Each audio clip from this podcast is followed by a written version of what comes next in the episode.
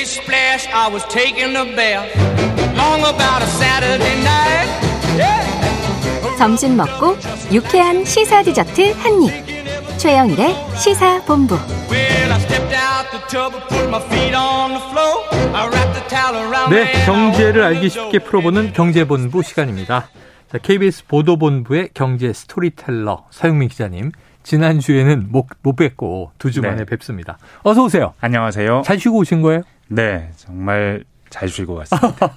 정말 잘 쉬고 느낌이 듭니다. 그럼 오늘 한번 또 기대를 해보죠. 자, 해마다 이맘때쯤이면 이제 내년도 나라 살림을 가지고 여야가 씨름을 하는데 네. 올해도 보고 있습니다. 어떻게 맞습니다. 보고 계세요?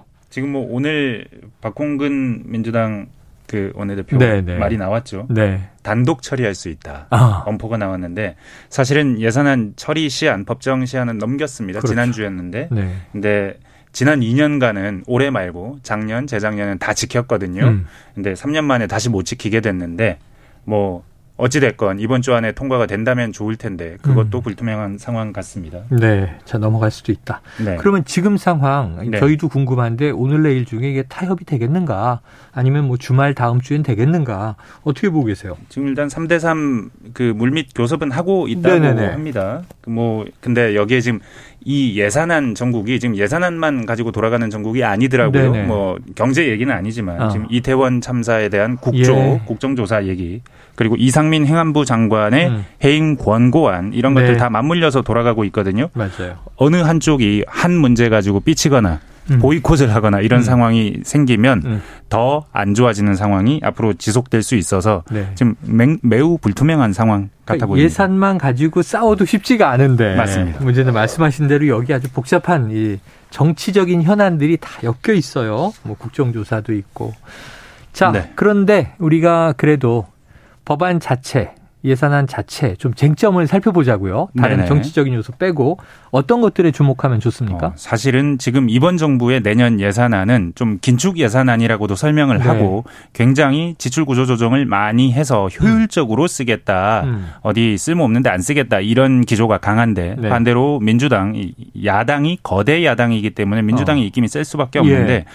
어, 지역 화폐 같은 사업 이거 전액 삭감한다고 했는데 동의 못 한다. 어. 노인 공공 일자리 오히려 줄였는데 지금 노인이 늘어나는데 왜 네. 줄이냐 네. 늘려야 한다. 음. 청년 중소기업 일자리 마찬가지고 공공 임대 음. 재생 에너지 산업 네네네. 이런 것들 지원하는 정부의 역할 더 키워야 된다. 아. 전반적으로 돈을 좀 더 써야 된다. 그러기 위해서 여기저기 깎을 것들 음. 뭐 마치 국가 예산을 뭐 누구의 쌈짓돈처럼 쓰느냐 안 된다라는 음. 표현을 써가면서 줄이겠다. 이쪽을 줄이겠다고 하고 있고 반대로 법인세, 부동산세, 금투세, 소득세 이 세법은 아, 지금 여당 쪽에서 좀 더 그 세금을 적게 걷는 방향으로 네네네. 민간을 활성화하는 방향으로 가자라고 네. 하고 있지만 아, 민주당 야당에서는 그 반대로 얘기를 하고 있어서 뭐 접점이 잘안 네. 찾아지는 상황입니다. 이 약간 좀 제가 이 납득되지 않는 대목이 네. 보통은 집권당이 많이 걷고 많이 쓸래 그러고 그렇습니다. 야당은 깎을 거야 그러는데 반대로 지금 가고 있네요.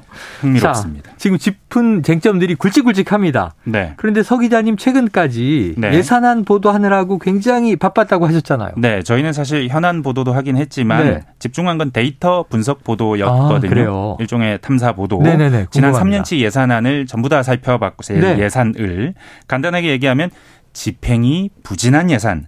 그러니까 쓴다고 받아가 놓고 아. 안쓴 예산이 너무 많다. 이런 아? 종류의 얘기였습니다. 네. 그러니까 지금 올해 예산까지 지난 3년 예산은 주로 문재인 정부 예산인데 네네, 맞습니다. 예산이 계속 많았잖아요. 네. 그런데 예산을 책정해 놓고 쓰지 않은 예산이 있다. 받아 놓고 안쓴 게 문제다. 네. 그래서 이제 국민들이 흔히 보면 연말에 보도블럭 까는 거이 예산 소진 때문에 그런 거 아니야? 그러시잖아요. 맞습니다. 사실 그런 용도로 쓰라라는 취지의 보도는 아닙니다. 네. 다만 나라 살림이라는 게 정부 예산이라는 게 무엇인지에 대한 근본적인 질문이 필요한데 네. 사실 국가는 뭘 하는 곳이냐? 아. 경제 주체 얘기할 때 생산의 주체 소비의 주체, 네. 분배의 주체 이런 얘기들을 많이 하거든요. 네. 경제 3주체. 예. 생산의 주체는 당연히 기업. 기업. 네, 소비의 주체는 뭐 소비자. 국민, 소비자. 네, 근데 분배의 주체는 정부입니다. 아. 정부를 왜 분배의 주체라고 할까? 네. 세금을 어디서 걷어서 예산을 어디다가 집행하는지 보시면 됩니다. 아.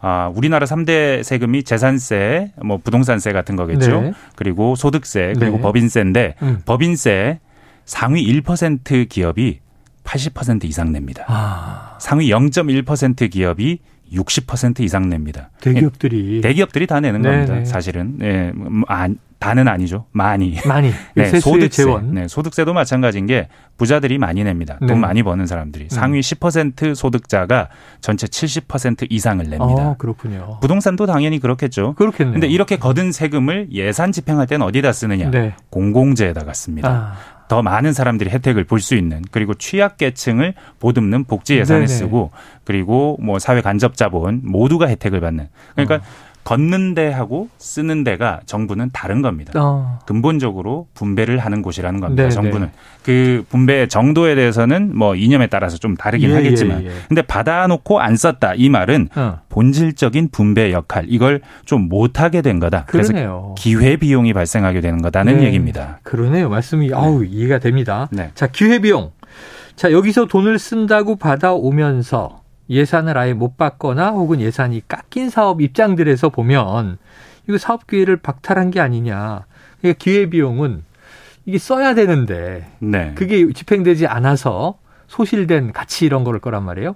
맞습니다. 이 당장 내년 예산안 보면 좀 전에도 설명드렸지만 노인 네. 공공 일자리, 청년 중소기업 취업 지원 사업, 네네. 공공 임대주택 사업 대폭 깎였는데 그 음. 말은 그 돈 깎아서 다른 사업하라고 예산을 줬다는 얘기인데 아. 만약에 그 돈을 못 쓴다. 네네. 그러면은 예산 깎인 사업, 못한 사업에 수혜를 받을 사람들 입장에서 보면 화가 날 일이죠. 그럴 것 같아요. 네. 자 그런 문제가 좀 심각합니까? 숫자가 나왔습니다. 저희가 데이터를 네. 쭉 뽑아봤는데 집행 부진 사업이라고 할 만한 사업이 한 900개 정도 됩니다. 어휴, 그리고 않네요. 전체 예산은 한 47, 8조 되고 네. 여기에서 못 쓴 돈만 따로 뽑아봤더니 20조 원이 24조 원입니다. 어, 상당히 네. 많네요. 어마어마한 돈을 잡아놓고 안 쓴 겁니다. 네네네. 근데 아까 말한 사업들 깎인 사업들 다 합해봐야 한 6조 원 정도밖에 안 되거든요. 야. 그러니까 못 쓴 돈의 4분의 1만 잘 돌렸으면 네네.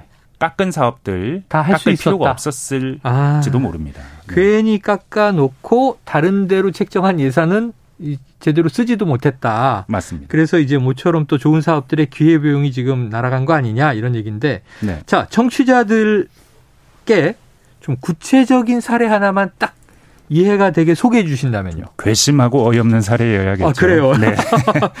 국회 예산 중에 그런 게 있습니다. 네네. 국회 입법 정책개발 예산입니다. 음. 법을 만드는 기관인 국회가 법을 만들기 위해서 세미나 열고 공청회 여는 데 쓰는 비용 네. 아니면 연구 용역 진행하는 비용입니다. 어, 예. 전문가한테 의뢰해서 네네. 아니면 자체 조사 인력을 동원해서 연구하는 활동인데 음. 국회 사무처에서는 이게 국회 예산 중에 제일 중요한 예산이다. 핵심 예산이다라고 말합니다. 오, 듣고 보니 그럴 수도 네. 있겠네요. 잘 쓰면. 네. 근데 잘 못 쓰고 있습니다. 아 그래요? 지난 2년간 보면 음. 지난해 76억 원 배정됐는데 50억 원도 못 써서 어. 3분의 2만 집행했습니다. 아하. 올해는 더 조조해서 66억 원이 배정됐는데 7월까지 불과 16억 원. 아이고. 집행률 25%에 불과합니다. 네네. 이유 가운데 에, 국회 사무처가 설명한 이유 가운데 예. 이런 게왜 있습니다. 이렇게 안 썼나? 네, 언론 시민단체 지적 등에 따른 보수적인 집행. 아하. 뭔지 느낌이 오십니까 이거? 껴서 집행했다. 잘 안 오는데요. 언론과 시민단체 지적 이게 뭔지 제가 찾아봤거든요. 네네. 그랬더니 이런 겁니다. 자유한국당 이은재 의원이 2018년에 보좌진 3명에게 1220만 원의 연구비를 준 것처럼 한 뒤에 되돌려 받은 의혹. 생각나십니까 이거? 이- 생각나요, 생각나요. 황주홍 민주평화당 의원이 600만 원을 같은 방식으로 받았다가 되돌려 받았다는 의혹. 네, 네. 백재현 더불어민주당 의원은 실체가 불분명한 단체한테 8번에 걸쳐서 4천만 원 연구 용역을 발주한 의혹. 네, 생각나네요. 네, 전현직 인턴, 보좌관, 아르바이트, 지인 등에게 맡긴 의심스러운 집행. 이게 음. 한두 개가 아니었고, 그래서 표절, 베끼기, 복사해서 붙여넣기 연구 이런 게 수없이 발견됐습니다. 그 의미 없는 보고서를 만들었고 사실 비공개 한입 보고서도 세고 셌습니다. 비공개도. 네네. 근데 뭔가 연구한 척했지만 네. 이 보고물은 의미 없는 거고 네. 돈 줬다가 돌려서 빼낸 거잖아요. 이게 언론과 시민단체에서 엄청나게 지적을 했거든요. 네네. 2018년에. 그러고 났더니 좀 까다롭게 집행 방식을 바꿨더니 의원들이 안 쓴다는 아유, 겁니다. 연구를 하면 되잖아요. 연구를 하면 학자들에게 주고. 그러니까요. 꼼수로 타가는 거 네. 그렇게 타가지 말라고 했더니 쌈짓돈처럼 쓰지 말고 일 제대로 하라고 했더니 어. 일을 안 했다라고 볼 수도 있는 못 겁니다. 쓰더라. 이런 예산을 깎아야 될 텐데 아니면 돌려야 할 텐데 그러지 못하고 있고 내년에도 올해보다 10억 정도 늘렸습니다.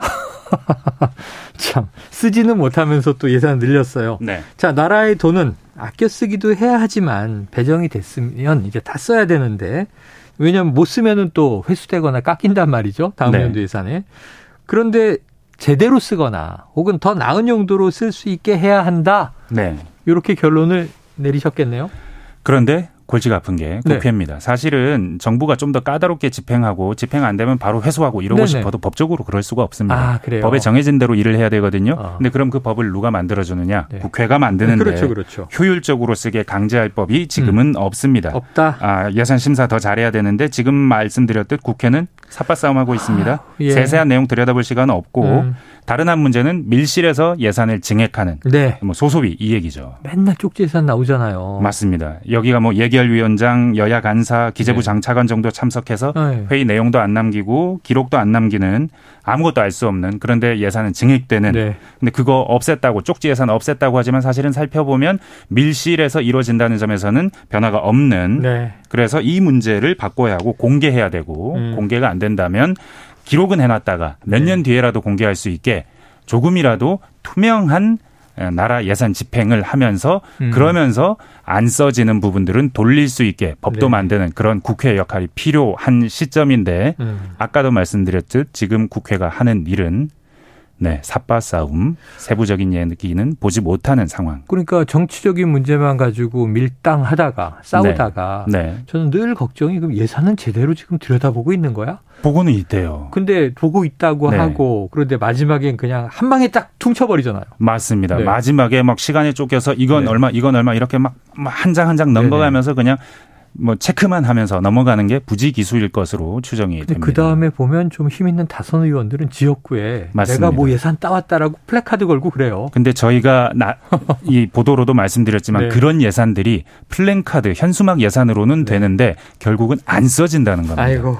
자, 저희 오늘 결론은 서영민 기자를 국회로.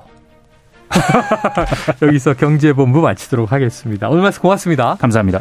예, 준비한 소식 여기까지입니다. 저는 내일 금요일 오후 12시 20분에 다시 찾아뵙겠습니다. 청취해주신 여러분 고맙습니다.